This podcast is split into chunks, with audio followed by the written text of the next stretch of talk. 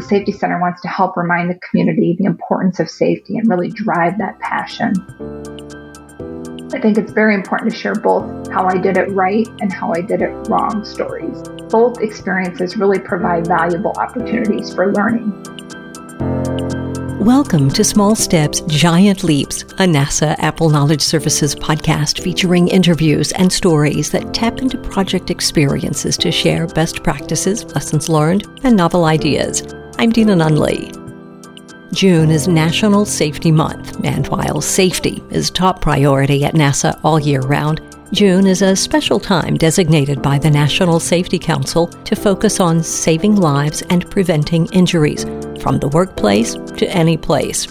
Today on the podcast, we're talking with the director of the NASA Safety Center, Harmony Myers. Harmony, thank you for joining us on the podcast. Thank you so much for having me. I'm really excited to talk to you today. What's the NASA Safety Center vision? So, the vision of the NASA Safety Center is to be NASA's preeminent resource for safety and mission assurance, expertise, data, and tool. My goal is really to enhance the NSC's capabilities to increase our effectiveness as an agency resource that enables mission success. I feel like we can accomplish this by having more collaborations with the programs and projects throughout the agency. Especially for anyone who may not be familiar with the NSC, could you explain more about the Safety Center?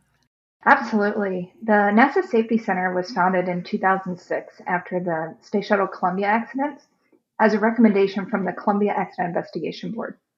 The NSC is an organization that falls under the Office of Safety Mission Assurance, but we're physically located at Glenn Research Center in Cleveland, Ohio. The NSC has about 35 civil servants and two support contracts consisting of around 45 people. Most of our staff is in Cleveland. However, we have remote employees in almost all the NASA centers. So the Safety Center has four main goals. The first is to enhance S&MA knowledge sharing across the agency. To do this, we develop a variety of awareness campaign materials for the agency, including videos, articles, case studies, web content. And we also populate the content for the Office of Safety and Mission Assurance website, which is sma.nasa.gov. We develop software applications such as the system that the agency uses to report close calls and mishaps, which is called the NASA Mishap Investigation System, or NIMIS, and the S&MA tool to input audit findings and corrective actions, which is the system for tracking audits and assessments and reviews, or STAR. And we're really expanding our data analysis capability to look at the trends that we're seeing across the mishap and audit findings we're hoping by being able to do this, we'll be able to help influence more of the policy and share that information about cross cutting and systematic issues that the agency is experiencing. Our second goal is to ensure effective and efficient reporting and investigation of mishaps. The agency mishap program executive resides at the NASA Safety Center and sets the policy and provides oversight for the NASA mishap investigation program. So our team assists with facilitating mishap investigation boards and provides technical writing for mishap reports. Our third goal is to create a continuous learning environment for S&MA technical excellence. Our workforce development capabilities are aimed at supporting S&MA personnel from across the agency in disciplines of aviation safety, operational safety, system safety, reliability and maintainability, quality engineering, and software assurance and we're expanding our content to include resources for the chief safety officers and safety leadership. Our fourth goal is to assure SMA requirements compliance through verification. So the NSC performs three agency audits. The Institutional Facility and Operational Safety Audit, or IFOSA, verifies that centers are in compliance with all the applicable facility and operational safety requirements. The Quality Audit Assessment and Review, or QAR, verifies that the NASA centers, programs, and projects are in compliance with SMA requirements. While the interim center assessments really serve as a health check of the centers in between those audits. The audits really provide the auditees with an in depth assessment to assure the safety mission success throughout the agency. What do you recommend as a good starting point for NASA's technical workforce to make use of NSC services and resources? The NSC website is really the best place to access our products and services, which is nsc.nasa.gov. However, this link is only accessible internal to NASA. Some of the examples of the resources that we have on our website include recordings of all of our webinars, information about upcoming events. We publish S&MA focused case studies with a highlight in a particular area of safety. So some examples we've done are hardware qualification testing, fall protection, and lithium ion batteries. We also develop a wide variety of multimedia content on different safety topics. Materials that are really geared at aiming awareness on items as common as slips, trips, and falls to less frequent but highly dangerous issues. So these products are really designed to help aid in mishap prevention, but unfortunately, sometimes mishaps occur. And when they do occur, we support the agency investigations and post status summaries and final reports on our website. We have a repository of all the mishap warning action response or MWARs that investigators issue when their investigations uncover hazards that they want to share across the agency. As mentioned earlier, we also have developed and host the NASA Mishap Information System, which is the agency wide system for reporting all mishap and close calls, as well as a tool that employees can use to report hazards or safety events. Under the mishap policy, there is a requirement for centers, programs, and projects to have a mishap preparedness and contingency plan, and we've developed a software tool that assists in creating those plans. We also do best practices and data analysis that arise out of our audit program and host an audit agency calendar, which really serves as a tool for the centers to document when their planned audits are so it can help our audit managers avoid conflicts. So the resources I've mentioned so far are internal to the workforce. But for those looking for publicly available content, we also publish system failure case studies. These case studies examine failures of complex systems within and outside of NASA. So, for people that are external to NASA, where can they go to get this information? Sure, it's nasa.gov slash centers slash HQ slash NSC. And we'll include that link in this episode's related resources. Harmony, what is the NSC doing in the area of workforce development? So, the NASA Safety Center developed the Safety and Mission Assurance Technical Excellence Program, which is a mouthful, but we call it STEP. And this was introduced in 2009 and has evolved over the years. In fact, we just rolled out a new version of STEP this year where we focus not only on the technical competencies, but also core competencies that focus on cross cutting skills across the S&MA workforce, regardless of your discipline.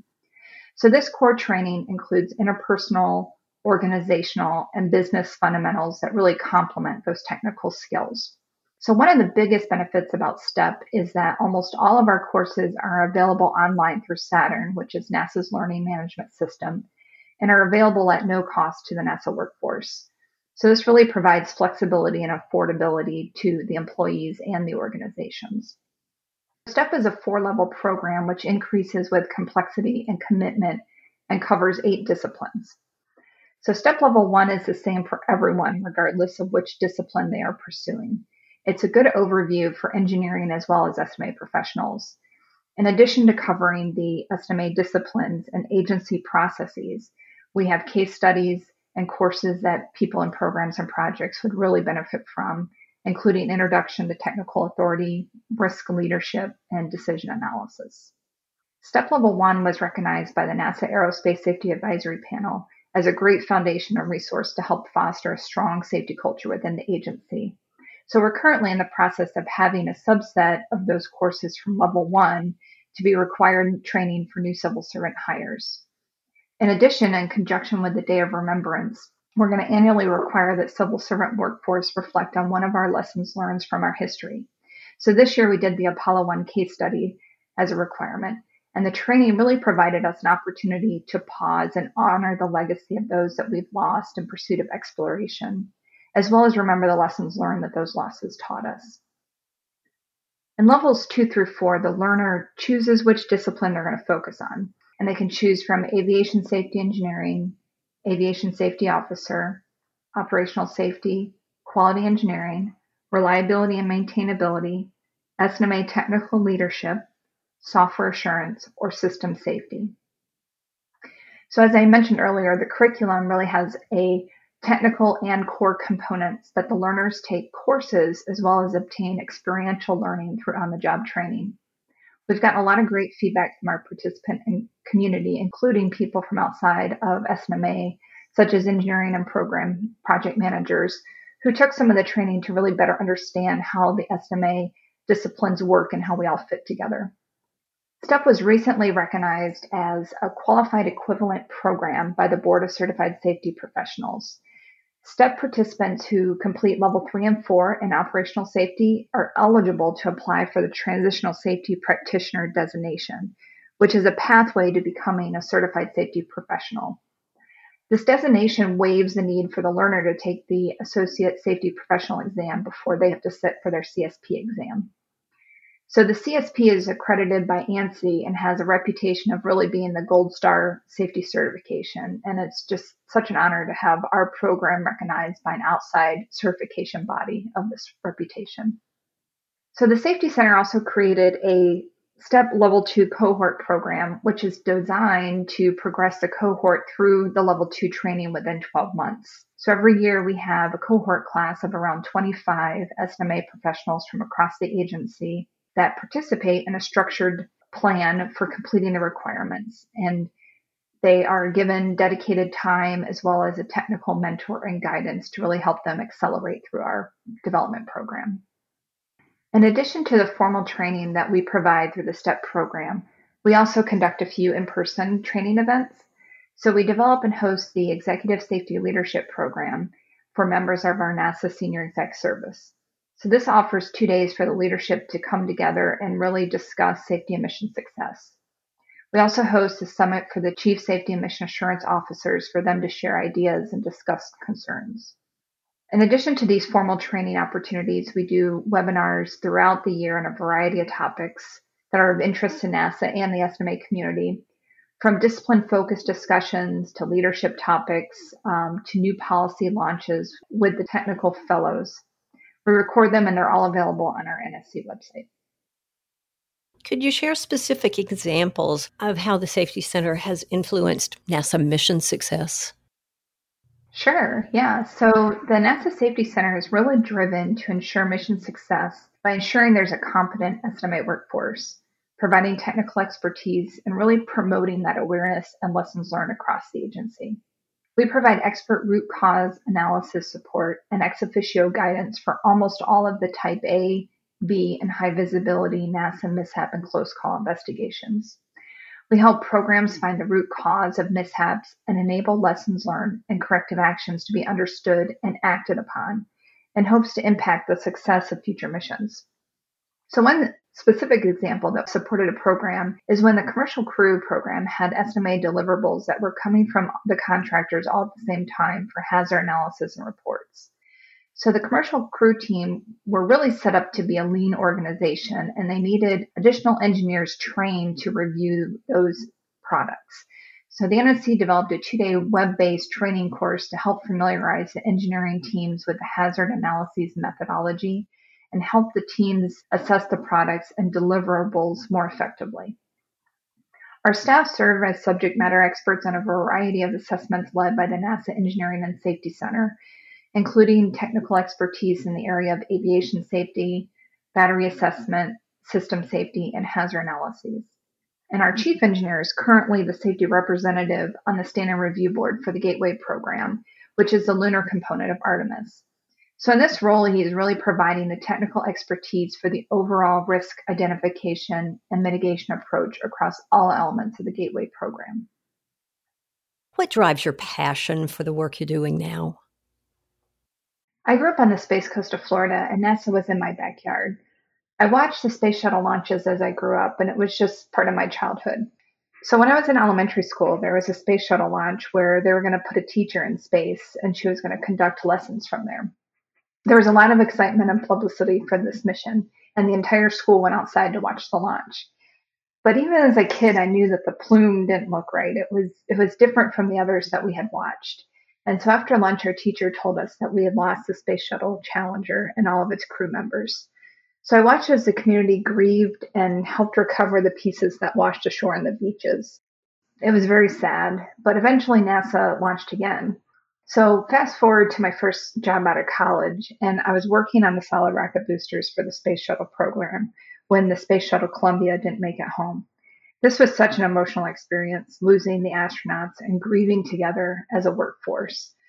But again, the NASA community dug in and figured out the problem and began launching again. So that passion and dedication of the workforce is just remarkable to me. At the end of the shuttle program, the workforce made safely flying out the shuttle program a top priority, even in times of personal uncertainty. The enthusiasm, commitment, and resilience of the workforce has been such a huge influence in driving my passion. Uh, another factor that really drives me is inspiring the next generation. I was first exposed to this when I was pursuing my engineering degree at the University of Central Florida. I joined an organization that has been instrumental in my life, which is the Society of Women Engineers. SWE is an advocate and a resource for women in engineering and technical fields and strives to inspire the next generation. So, as a college student, is when I really first started to get involved in outreach activities to encourage girls to pursue engineering and technical fields. So since then, I've been uh, giving back through various roles in SWE, serving as a mentor and advisor, and active in outreach activities. I currently serve as a scholarship and awards judge, which allows me to give back to young women pursuing their passions. Another organization that I'm involved in is First Robotics. And I have been serving as a judge and a referee for many years and really seeing the passion around the high school students and building these robots has been truly inspiring. So after the Space Shuttle program ended, I spent four years at NASA headquarters as the Aerospace Safety Advisory Panel Executive Director. The ASAP is a congressionally mandated advisory panel that was formed after the Apollo 1 fire and has been advising NASA on matters of safety ever since. So, as the executive director, I served as the liaison between the panel and NASA. That role really afforded me the opportunity to hear directly from NASA's top leadership the status of programs challenges, successes, and gave me an agency view and appreciation for the competing priorities, the depth and breadth of the workforce, and areas where SMA can really help. So I joined the NASA Safety Center in 2015 as the System Safety Technical Discipline Team Lead, and then became the Director of Technical Excellence, and now I'm serving as the Director. I really feel like the NASA Safety Center ties together my passion for safety mission assurance and mentoring all in one job. It's been very fulfilling to be able to provide the resources across the agency, not only to the SMA community, but also benefit all of NASA programs and projects. You talked about the impact of growing up on the Space Coast and seeing the Challenger tragedy unfold. How much do you think the tragedies and mishaps of the past influenced your day to day activities? That's a good question. So, I mean, I think it definitely influences my day to day as well as, you know, experiencing. I was in the NASA workforce when Columbia happened. So, I think coupled together, those experiences really impact my day to day activities as well as just, you know, trying to really encourage that knowledge sharing and stories back out to the community. How do you encourage others to develop a similar level of passion for the importance of safety and truly put a premium on promoting a safe workplace and preventing mishaps? So, I'm going to start with a statistic. There's about 62% of NASA's civil servant workforce that was not with the agency when the Space Shuttle Columbia accident occurred in 2003. So that means over half our workforce may or may not really understand the emotional impacts of losing a mission, depending on what their experience was prior to coming to NASA. So I really think that people are more influenced to put emphasis on safety or safe practices when they've had a past experience that has impacted them personally. So if they haven't had that personal experience, we really look at it as our job to share that story so that they can experience it without having to go through the incident themselves.